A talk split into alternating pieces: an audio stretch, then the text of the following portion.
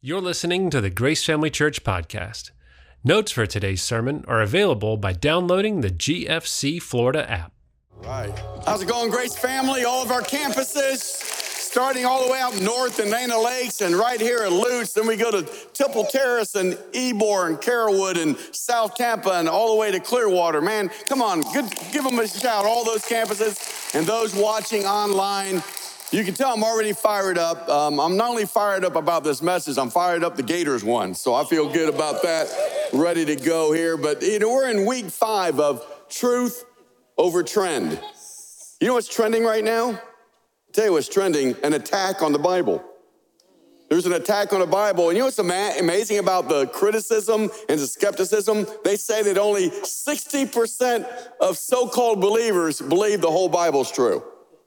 Something's going on here. I thought I was preaching to the choir, but maybe I'm not, because I want to remind us, and I'm going to kind of share some evidence why we can believe that the Bible is reliable and that we can trust the Bible. I, I think we can give you some some hopefully some evidence to encourage you on that because you know uh, some people think it's just a helpful collection of nice thoughts right? And good advice. That's, hey, it's got some good thoughts, nice advice. You know, it's made up of stories that, that men wrote.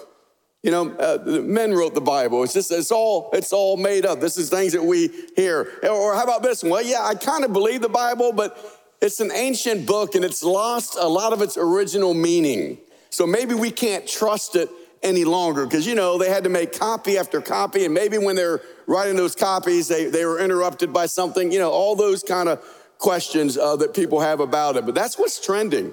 There's a skepticism, there's an attack on the Bible. Here's what I know believing or denying the Bible has eternal implications for your life. So I, I would, I would say probably a good idea to pay attention to this because maybe you've struggled believing the Bible as being God's inspired word. Or maybe you don't struggle, but you need to be encouraged because of the, because of the culture that we live in, because uh, there are no eternal implications in your life if you, well, I'm not, you know, the, the, like some of these ancient uh, writings like Socrates and Aristotle and, and, and some of these guys, I mean, there's no eternal impact if you choose not to believe their philosophy, right? I mean, well, I don't know if I believe that guy or not. There is an eternal impact when you decide what you believe or don't believe about the Bible. Because the Bible claims to be the most unique book of antiquity. It, claims to be God's inspired word. It claims to be God's holy word to us, to mankind. That's what it claims.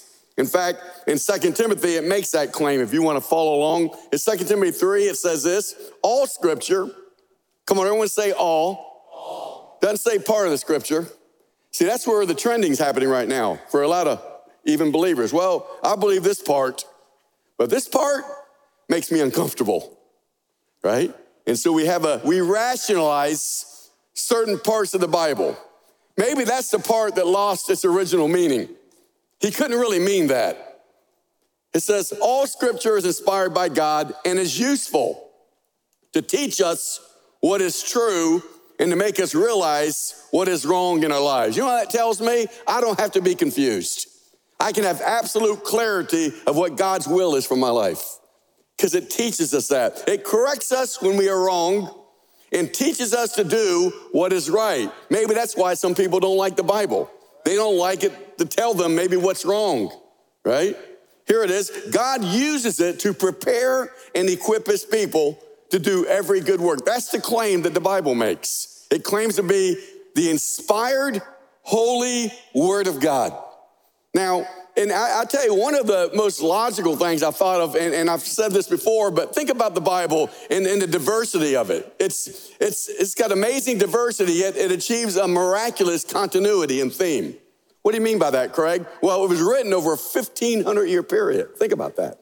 And yet there's a, there's a, there's a harmony there's a continued theme throughout. There's no contradictions, even though there are 40 different authors, all from various backgrounds, from certain eras and cultures. Some were, I mean, a thousand years later than the first guy, but yet they all seem to have one continual theme. What a miracle that is. And it was written on three different continents. It's not like they could have got together on social media and said, okay, you said that, I'm gonna say this, so they'll really think it's inspired. No, something was inspiring all these people. Think about it. They were philosophers, different vocations, shepherds, peasants, kings, military leaders, musicians, fishermen, tax collectors. The Bible addresses hundreds of subjects, some very controversial, that create opposing opinions when discussed. Yet from Genesis to Revelation, there is an amazing degree of harmony in spite of the length of time and the diversity of the writer's vocation. It's one unfolding story continues throughout, which is God's redemption of mankind with one leading character, a living God known through Jesus Christ. Think about that 40 different authors, 1500 year time span from different vocations, different cultures, all saying the same thing. Folks, that's a miracle. That to me is the first evidence that it was inspired by God because the Bible tells us in 1 Peter that men wrote under the unction of the Holy Spirit. That's what the, that's what the Bible claims. But let's give you some facts. I know that's maybe not enough for some. Uh, how about that first question I had? Well, you know, the Bible, maybe, maybe it's lost its original meaning. Because you understand that all ancient books of antiquity, the Gallic Wars and Caesar and Aristotle, none of them had uh, the materials they used deteriorated. So when it began to deteriorate, they had to make copies after copy after copy. So sometimes people think maybe it wasn't copied properly. Maybe they left off a few paragraphs, or, or maybe someone decided, I'm going to put my own opinion in here.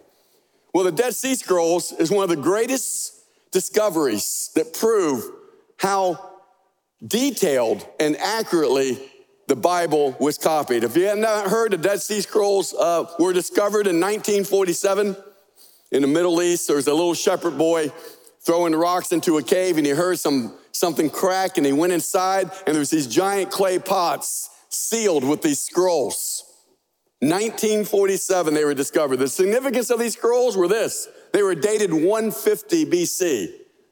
So what does that mean? That means the earliest known scrolls at the time were a thousand years older than these that they had found. Follow with me, just hang in there. Previously known copies were a thousand years older.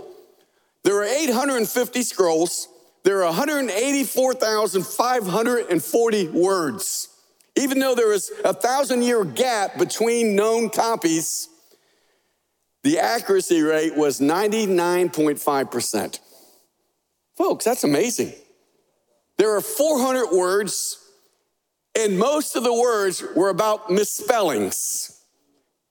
None of it deterred the meaning of the passage or the scripture. Folks, that's a miracle. A thousand year difference. You can write, my, my wife can write a note to me about groceries and I forget the list when I go, I, I screw it up when I get to the store.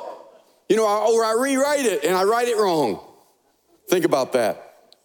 The reliability, the original meaning has never been lost. There's no other book of antiquity that compares with that accuracy. And you'll see that in a minute. How about the New Testament reliability? They're going to put on the screen, you can see a few of them, some of these books of antiquity. Iliad and, and Plato and his writings and the Gallic Wars and Caesar and Aristotle. But think about Homer, which has the most out of any of them with the smallest time gap. They have a total of 640. You're going to put, is it up there? You got, there it is, 645 copies. Now that's the best known one. Look at, look at the, look at the New Testament. It was written between 50 and 100 AD. Uh, it, it, the earliest known copies were 114 to, to 250. Think about it 50 to 100 year gap from one original to the first copies. Compared to these other books of antiquity, the Bible blows it away. Look how many known copies 24,632 compared to 645. Why don't we question the writings of Caesar and the Gallic Wars or, or Homer and Iliad? You know why? It has no eternal impact in our lives. What bothers people, because if the Bible is reliable and if it is true and it is God's inspired word, there's a problem. Anyone know what the problem is? We're accountable to what God said. That's why there's so much criticism on the Bible and these other books of antiquity almost get a free pass. And yet the Bible has proved time and time again, even through those scrutiny of what they called historicity test, it comes out way better and blows away the other ones. How about the Bible? You heard this one, the Bible's full of contradictions. And we're, well, the Bible's got a lot of contradictions. I always tell people, show me one. It's funny, a lot of people only take the headlines, but, and, and we know this the Bible, uh, Christianity is a historical faith. It's not just a book of inspiration, it's based on actual events recorded in the Bible. There are over 24,000 archaeological discoveries that have confirmed the historical accuracy of the Bible. Nelson Glueck, a well known archaeologist, says this As a matter of fact, it may be clearly stated categorically that no archaeological discovery has ever controverted a single biblical reference. Now, let's put that in perspective. What, is what, is, what does that mean? Like, there's a lot of recorded events in Bible history that have been confirmed by these digs. For instance, the Hittite nation.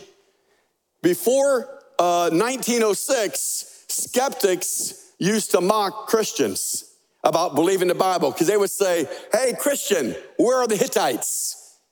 Because there is no discovery of a Hittite nation. And the Bible refers to the Hittites twice in the Bible. And so they used to scoff at and laugh at believers. They said, How can you believe the Bible? It talks about a nation that's never existed. Ah, just give it time, right? 1906, they discovered the Hittite nation in a dig in 1906. The Bible has always been confirmed by these digs. Never has there been a contradiction of what the Bible said historically and what a, what a dig when it was discovered. And we all know Sodom and Gomorrah. We've heard the story when Sodom and Gomorrah, Sodom and uh, Gomorrah, where, where, God came down with fire and it was destroyed. And uh, in 1965, there was an excavation of a huge grave site and it was discovered to be the cities of Sodom and Gomorrah. Both cities were covered with six feet of ash. It's interesting, isn't it? Again, you can go over and over again. There's, there's evidence if you have an honest and open heart.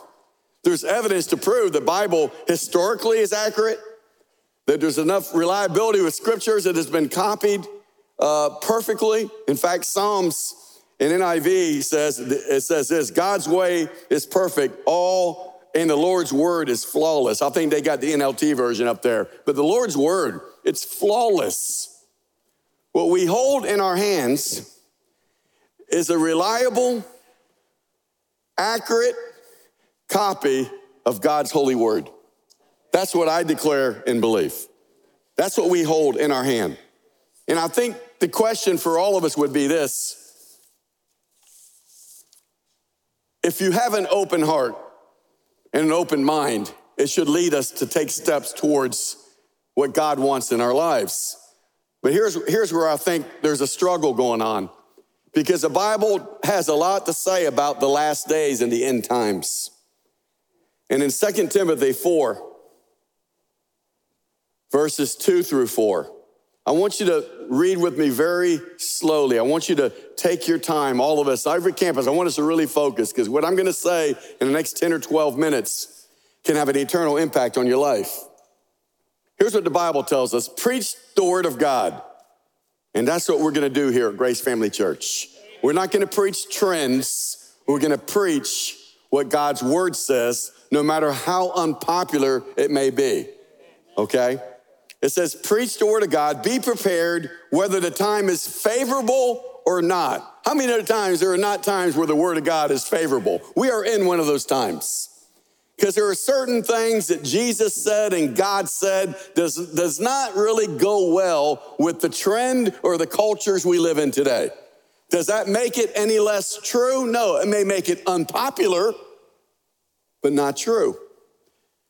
Patiently correct and that's what I need to do. I need to be patient. Sometimes I get frustrated. I get frustrated with, with, with church people sometimes that, that, that we, we hear it, but do we really fully trust and believe in God's word? Patiently correct, rebuke, and encourage your people with good teaching. And that's what we're going to do here at Grace Family Church. But here's what it says For a time is coming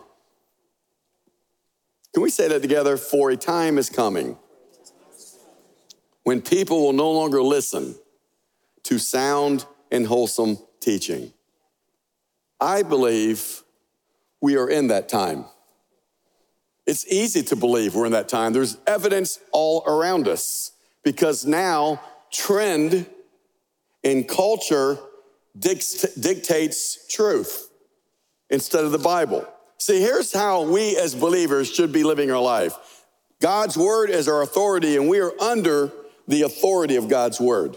Even when we don't understand it, even when it seems unpopular, we are under the authority of God's word, and that's how we should live our lives. But a lot of people don't do it that way. They, they maybe say, yeah, that's the Bible, but they take themselves as a as an expert over the word of God.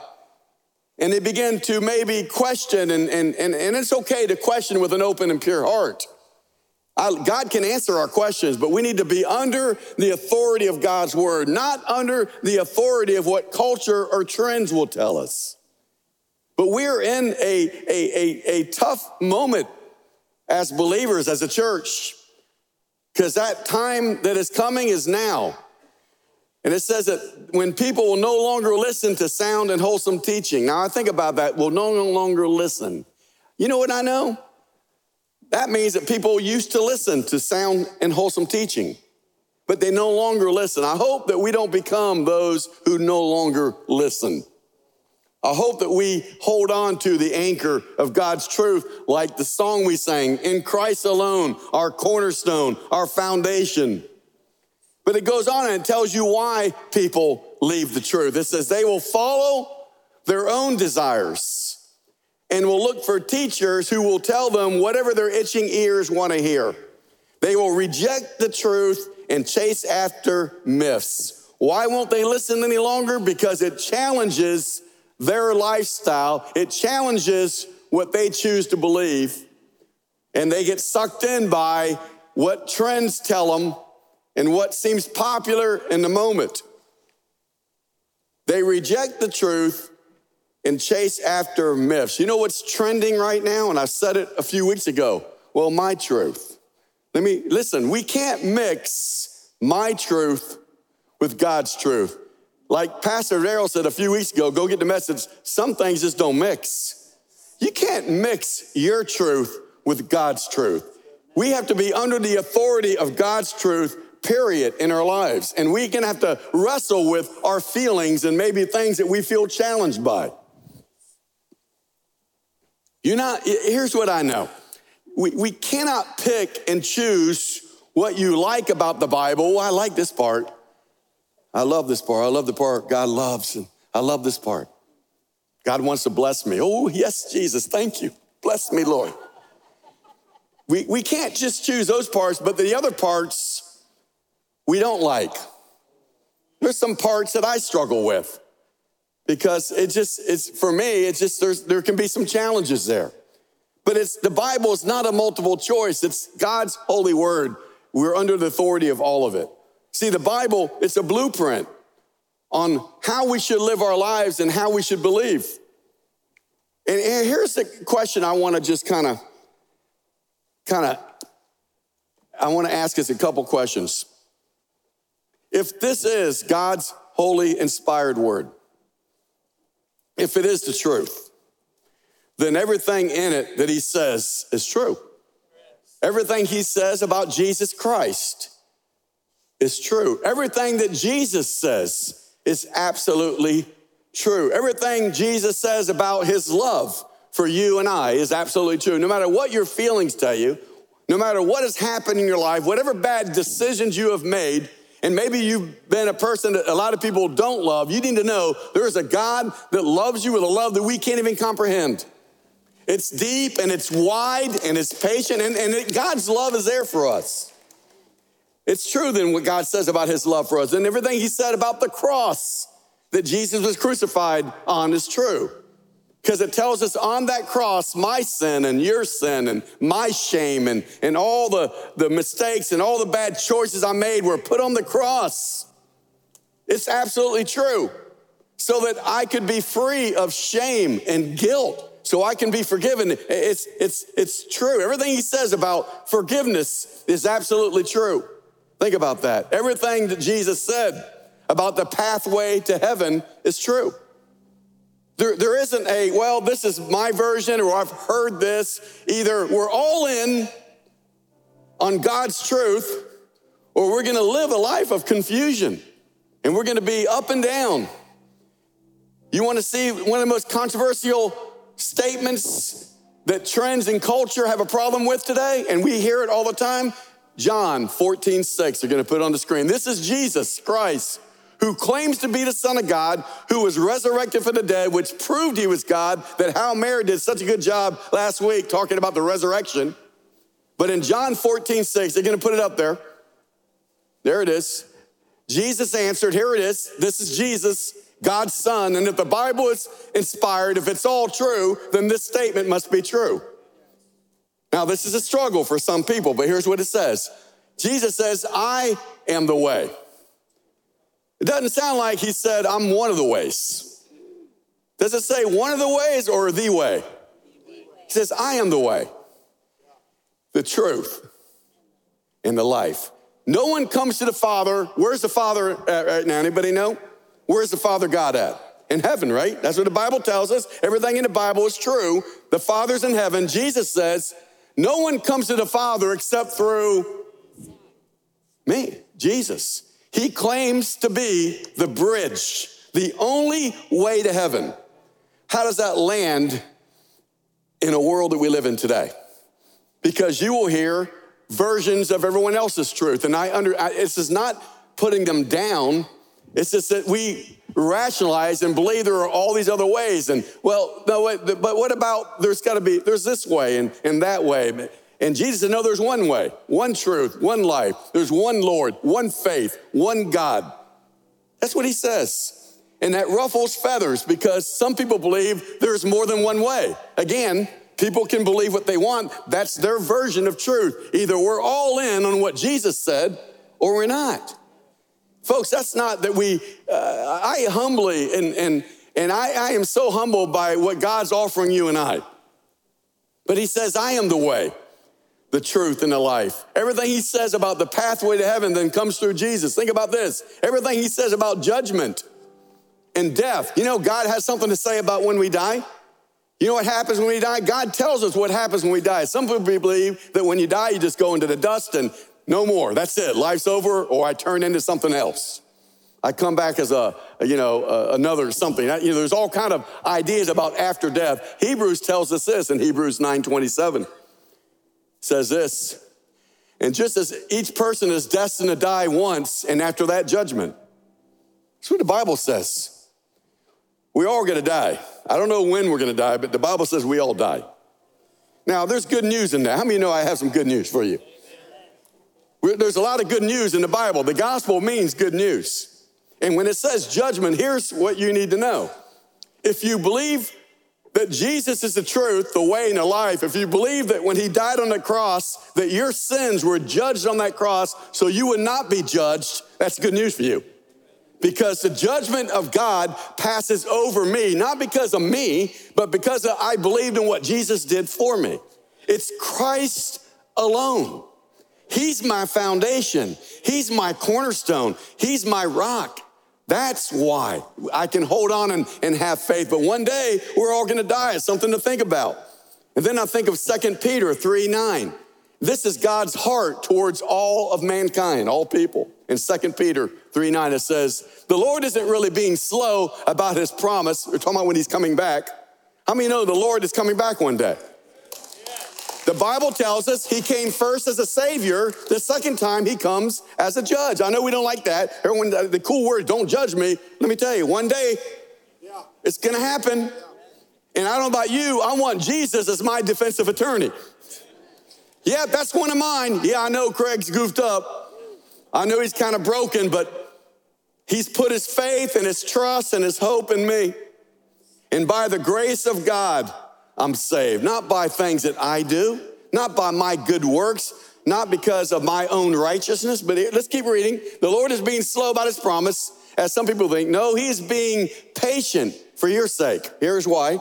He does not want anyone to be destroyed or to perish, but wants everyone to repent. That's how patient he is. He's patient for hard headed people. He's patient for people who are full of pride that say they don't need God. He's patient and loving, saying, No, I'm not coming back yet. I want to give everybody that one last possible chance. In Christ alone. The Bible says in Ephesians 2 8, 9, for it is by grace we are saved through faith, not by works. Folks, we don't get saved by trying to be good. I think it's good to be good. But we don't get saved by going to church or being religious or doing religious activities. Those can all be good things. We are only saved because of what Christ did. Christ alone is my righteousness, as Pastor Ralph said earlier. John 10, 27 and 28. This is Jesus. This is Jesus speaking. And if the Bible is true, then everything Jesus said is true. Here it is. My sheep. You want to know if you're God's sheep? You want to know if you're one of those, you see the picture of Jesus holding a little sheep in it? I love that picture. That's me, I hope. It says here, my sheep listen to my voice. Who? They listen. I know them and they do what? Come on, everyone say it. They follow me. They follow me. They follow my words. They follow my teachings. They follow my truth. Those are my sheep. So it's easy to find out if you're a sheep or not. Here it is right here. I, I, believe there's a lot of sheep at Grace Family Church, but I believe there are some that maybe you haven't been sure. You haven't had a firm foundation. Maybe you thought, I can trust in these other things. But the Bible says, in Christ alone. Jesus said, I am the way, the truth, the life. Either we believe it or we don't. And, and, and, and if it's not true, I guess you have nothing to worry about, right? If it's not true, the Bible isn't true, if Jesus isn't the Son of God, you have nothing to worry about. Go home and, and live your life. But if it is true, there's eternal implications for all of us. Can we keep reading? It says, I know them and they follow me. I give them eternal life, which, by the way, is this not in eternity? That's quality of life now. How many know that when we get saved, it's good to go to heaven, but God gives me a new life, a new start, a new hope, a new purpose. And it says, and they shall never perish. I love this part. No one will snatch them from my hand. And I love that promise. If everything in the Bible is true, then everything Jesus said is true, and that's true, that we can be secure in our hope that no one can snatch us from the hand of God if we put our faith and our trust in Him alone. Folks, that's good news. Even when your feelings lie to you.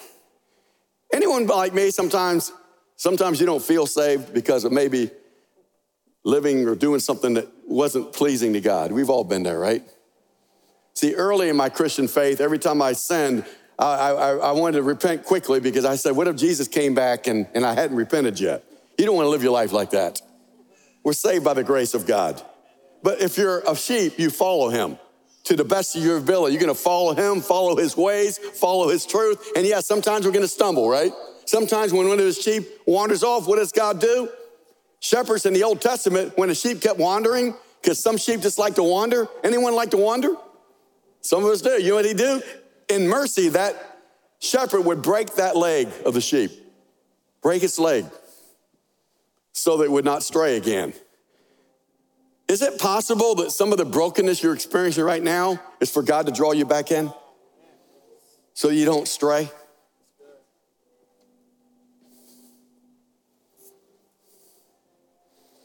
song we're going to sing in a moment speaks all of God's truth I've just shared, but it sounds so much better in a song. There's one verse that says, I dare not trust the sweetest frame. He's talking about himself. I can't trust in me. It's only in Jesus' name that I'm made right with God. It's a gift that God offers you. I can't understand why a person wouldn't want that gift. I, I wouldn't know why except maybe pride. Or, you know what? I still want to live my way. I don't want to be under God's authority in, my, in, in life. So I have a question as we sing this song in a moment. I, w- I want you to think about this question And, and, and in the middle, in this song, and, and we're going to sing it, is, in every campus, I want you to think about it. If you're already a believer, praise God. But don't mix God's truth in your truth anymore. Be all in on the truth of God's word. Don't let culture try to dictate how you should live your life. Live your life wholeheartedly following God's word, even when it's hard to do. How many you know it's hard to follow God sometimes? When the whole everyone else is going this direction and God's saying go this way. Here's a question as this song's being sung for some. Are you going to heaven when you die? Be don't be quick to answer that. Are you going to heaven when you die? Because we all know we're going to die. And then my next question would be how are you going to get there? Because I hear a lot of people say, Yep, I'm going to heaven. And then I ask them why. You know what they tell me? I'm a pretty good person. I hear that a lot. I'm pretty good. I'm, I mean, I'm a pretty good moral person. And Wrong answer. In Christ alone. Here's another one. Well, I mean, I'm pretty religious. Eh. How about this one? I go to Grace Family Church. Eh.